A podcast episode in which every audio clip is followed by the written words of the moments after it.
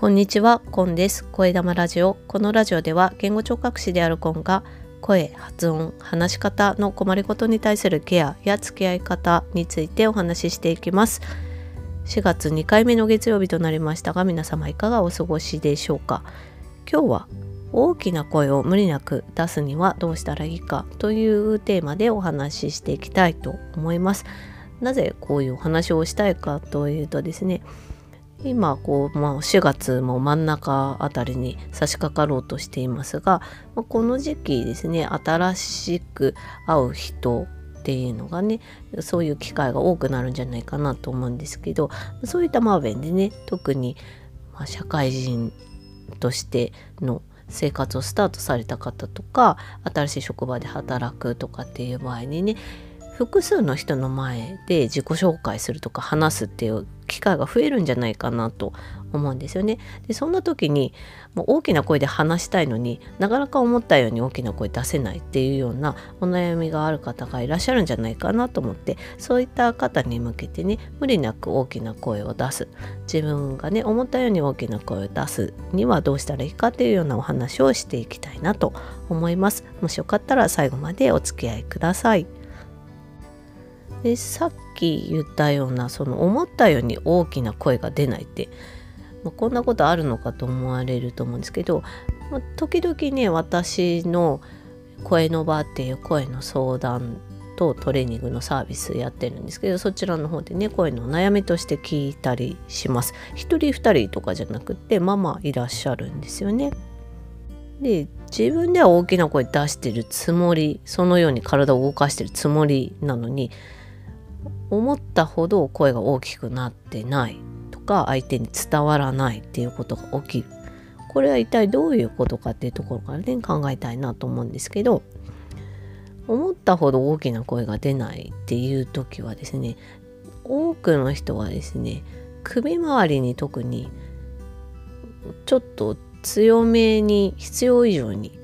力をかけすぎてしまっている、まあ、要するに力んだ状態で声を出しているという状態に近いと思うんですよね。でどうしてその状態では声が大きくならないかというと声を大きくするのに一番大事なことはですね吐く息を押し出していく力を強めていくっていうことの方が大事なんですよね。で吐く息を押し出すために何が必要かって空気はどこに体の中のどこに吐く時にあるかっていうと肺ですよね。で喉に力を強めても肺から空気が押し上がってこないわけでってことを考えると首周りに力を入れても声が大きくなるっていうことは起きないっていうことになりますよね。声の力の源声の強さのエネルギー源というのは吐く息の力の強さでそれがかつ一定の力で続いていかなくては話し続けられないということになるので声を大きくしていくにはいかに吐く息を強く押し出し続けるかということになると思います。つまりですね声を大きくするにはしっかりと息を吐き続けるっていうことになるんですよね。で息を吐き続けるには何が必要かっていうと空気がしっかりと体の中に取り込まれてなければいけないということなんですよね。だからまあ、そもそも声を出すには呼吸がちゃんとできていないといけないわけなんですけど声を大きくしたいのであればなおさら息を十分に吸ってそしてその体の中に入った空気をしっかりと押し出し続けるということが大事声を大きく出していくには呼吸がなおさら大事になってくるということになります。でこの今配信を聞かれている方ここでですね深呼吸を何回か繰り返していただきたいなと思うんです。ゆっくり吸ってゆっくり吐くっていうのが深呼吸になるんですけどその時胸とお腹とどっちの方が大きく動いてますでしょうか？まあ、深呼吸っていうとね腹式呼吸って言われるような呼吸を意識される方が多いかと思うのでお腹の方が動いてくるかなと思うんですけどしっかりと息を、まあ、一定の力でですね吐き続けるには腹式呼吸っていうふうに言われてる呼吸をですねしっかりとやっていくっていうのが大事になってきます。でこの腹式呼吸ですねお腹を動かしていくっていうことにどうしても意識が行きがちなんですけどお腹を動かすのが大事なんではなくって肋骨のある部分ですよねそこを大きく動かしていく特に、まあ、下の方がですね大きく動くのでその部分をですね肋骨の下側の方をしっかりと大きく動かしていくような呼吸を意識するっていうのが声を大きくする時のその力強い息をね吐き続けていくっていうためには必要になってくるんですよね。で結構ね多いんですけど声を出すっていうことと呼吸っていうものがあまり結びついて考えられていないんじゃないかなっていうことがね私が声の相談を受けしたりとかトレーニング実際やってみてもすごく思うことなんですけど息吐かないと声出てこないので本当に声を出すっていうことには呼吸がすごく大事なんですよね。でかつその呼吸をね無理なく安定した状態でねできるだけ大きくその呼吸の運動としてやっていくっていうのが大事かなと思ってるんですけどこれがねなかなか難しいところなんですよね。まあ、呼吸の仕方なんてね生まれた時からやってることなので誰もそんなに意識することはないかと思うんですけど大きな声を出していくとかね自分の声いろんな出し方っていうのをコントロールしたいって思うのであれば呼吸っていうものをねしっかりと意識してそして十分に息を取り込んで体の中に取り込んでそして体の中に入ったものをしっかり押し出していくっていうことを意識していくっていうのが大事かなと思います。で私がトレーニングの中でも呼吸の見直しだったり、まあ、声をねコントロールしていくために必要な呼吸っていうところを結構繰り返し時間をかけて確認していくんですけれどもこの時に何をしているかというとゆっくりと大きく息を吸ってそして一定の力で息を吐き続けるっていうことを繰り返していきます。でそれがうまくできるようになったらその一定の力ね吐き続けている息に乗せるような形で声を出していくというようなことをしていきます。この吐く息に吐く息に声を乗せていくっていうような意識がですねまあこれ言葉だけなのでもう実際にどうなのかっていう、まあ、科学的なところの説明でいくとあまりいい表現ではないかとは思うんですけど意識としてはね結構あの無理なく声をね出していくっていうことにはうまく聞く言葉かなと表現かなというふうに私は思ってます。でまあ無理やりな形ですけど あの無理なく声を出すっていう話をしながらまとめを無理やりやっていくとするとですね、まあ、大きな声を出していくには吐く息をね強めに押し出していくっていうところが大事であって首周りに力んだ状態でね力を入れてこわばらせるような形で声を出すと大きな声は出てこないっていうことがまず一つですね。そして吐く息をしっかりと押し出していくっていうことをするためにはしっかりと空気を体の中に取り入れるしっかりと息を吸うっていうことをが必要になってきてということから考えると呼吸っていうものがねとても声を出す上では大事になるということですね。でまあ実際に声を大きくするっていうところから考えるとちょっと離れたような形に聞こえるかもしれないですけれども呼吸特に深呼吸をゆっくりとね繰り返していくでその時に肋骨の下の方、まあ、お腹と肋骨の境目っていうところが分かりやすいかなと思うんですけどその辺りが大きく動いて呼吸ができているかっていうのを確認しながらね特に楽な姿勢でその練習をしてみると声を大きくする時に息をしっかり使っていくっていうような動きにつながってくるかなと思いますのでもしよかったらね確認してみていただけたらなと思います。ということで今日は大きな声を無理なく出すにはどうしたらいいかというお話をしました。先週の配信にスタンド FM の方で、えコメントをいただきましたのでお返ししていこうと思います。3人の方にコメントいただきました。ありがとうございます。まずは、えー、美穂脳外科ジョイワーママさんあと LA さんから、えー、コメントいただきました。ありがとうございます。たくさん配信されているんですね。体調優れなかったとのこと、大丈夫でしょうか？毎週月曜日楽しみにしています。ということで、ありがとうございます。えっ、ー、と、体調ね、ちょっと、あの、思わぬとある流行り物にかかってしまいましてね、なかなかこれがきつかったので、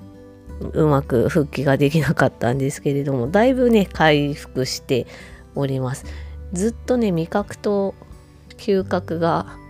あの怪しかったんですけれども少しずつ治ってきてますね。これは少しずつなのでまたちょっと、うん、時間がかかりすぎていてびっくりなんですけれどもやっぱりね用心して暮らしてもなんていうか事故のようにね流行り物にはかかってしまうんだなというような気持ちを持ちつつまあ体に無理せずもうちょっとね、まあ、4月っていうのはいろいろと忙しい時期でもあるので無理なく過ごしていきたいなと思います。美穂さんありがとうございます。そしてマーミーさんからもコメントいただきました。ありがとうございます。コンさんポッドキャストお帰りなさい。これからも声とコンさんの取り組んでいるビジネスの発信を楽しみにしています。ということでマミさんありがとうございます。マミさんいつも温かい言葉をかけてくださって本当ありがとうございます。ねあの 2週間ぐらいねまた休みたくなかったんですけどつい休んでしまって本当残念だなと自分でも思ってるんですけど声 声のことについてねあの話を楽しみにしてくださっているということでとても嬉しいです。でビジネスの発信はねちょっと、うん、自分でもなかなかあまり進んでいないところもあってもう少し考えたいな何かいい形を別の方向でね撮りたいなと思って今はちょっとあの音声配信自分のものに関しては声に絞って当面は続けていきたいなと思うのでもしよかったらねお付き合いください。そしてななみんさんからもコメントいただきましたありがとうございますコンさんお帰りなさい大事に至らなくて何よりです年始から複数の配信が始まりコンさんの活躍に舌を巻いておりました週6日の配信で実績と信頼が積み重ねてきた結果なんだろうと勝手に私も嬉しくなっています。これから毎週月曜日と豆太郎さんとの英語対談を楽しみにしています。ということで、ななみんさんありがとうございます。まあ、あの、なんていうか 私の体調不良のその症状としては軽症って言われる言われるような範囲ではあったかと思うんですけどね。あまり普段風邪ひかないのでちょっとびっくりしていたというような感じではあるんですけど。そうですよね。年始というか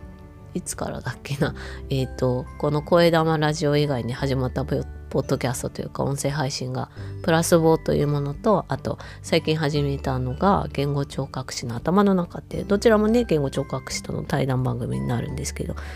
それと KR 心理学ラジオのお手伝いっていうことでなんだかねあなんかあちこちでいろんなことが走ってるなっていう気持ちではあるんですけど活躍って言えるほどなんかあまりうまくはできてないなとは思うんですけどそれぞれね皆さんに楽しんでいただけたらなと思ってあの活動しております。もしよかったらお付き合いいただけたらなと思います。そして声玉ラジオねこれからは毎週月曜日の配信もう時間が微妙な時間の月曜日の配信になってますけどこれもあの回数を重ねるうちにもうちょっと整えていきたいなというふうに思っておりますのでよかったらお付き合いください。そしてね、えっと、スピンオフ的に月1回ね豆太郎さんとの英語に英語学習についてのね対談をこの声玉ラジオでもお届けしていきたいなと思うのでこれからもねお付き合いいただけたら嬉しいです。ということでですねえーと、声玉ラジオさっきもお話ししたように4月からは週1回の配信でやっております。そして先ほどお話ししたプラスボですけどこちらは YouTube でうんと今のところちょっとあのまだ定期的な配信にはなっていないんですけれども喫音を専門とする言語聴覚士の矢田さんとまあ、声を一応専門としている私の2人でそれぞれお互いのねあのやってることをお話しするっていうような対談番組を YouTube で配信しています。配信する時は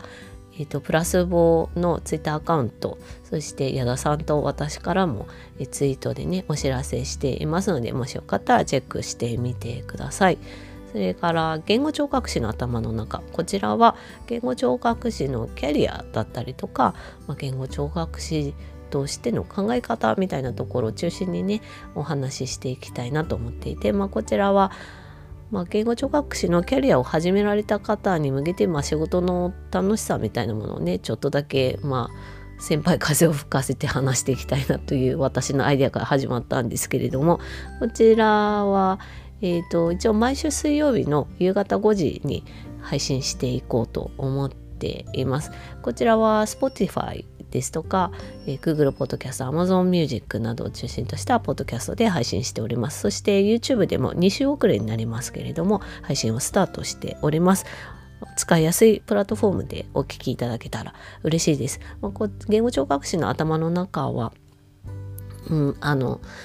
言語聴覚士に限らずね言語聴覚士っていう仕事どういうものなのかなとかねまあ知り合いとかに言語聴覚士してるけどどんなことを考えてるのかなとかって思う方にもね是非聞いていただけたらなと思うのでよろしければねフォローしていただけますと嬉しいです。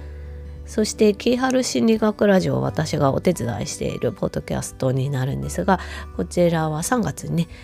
第3回ポッドキャストアワードっていうのがあってそちらでネクストクリエイター賞という賞をね受賞しましてこれからどんどんと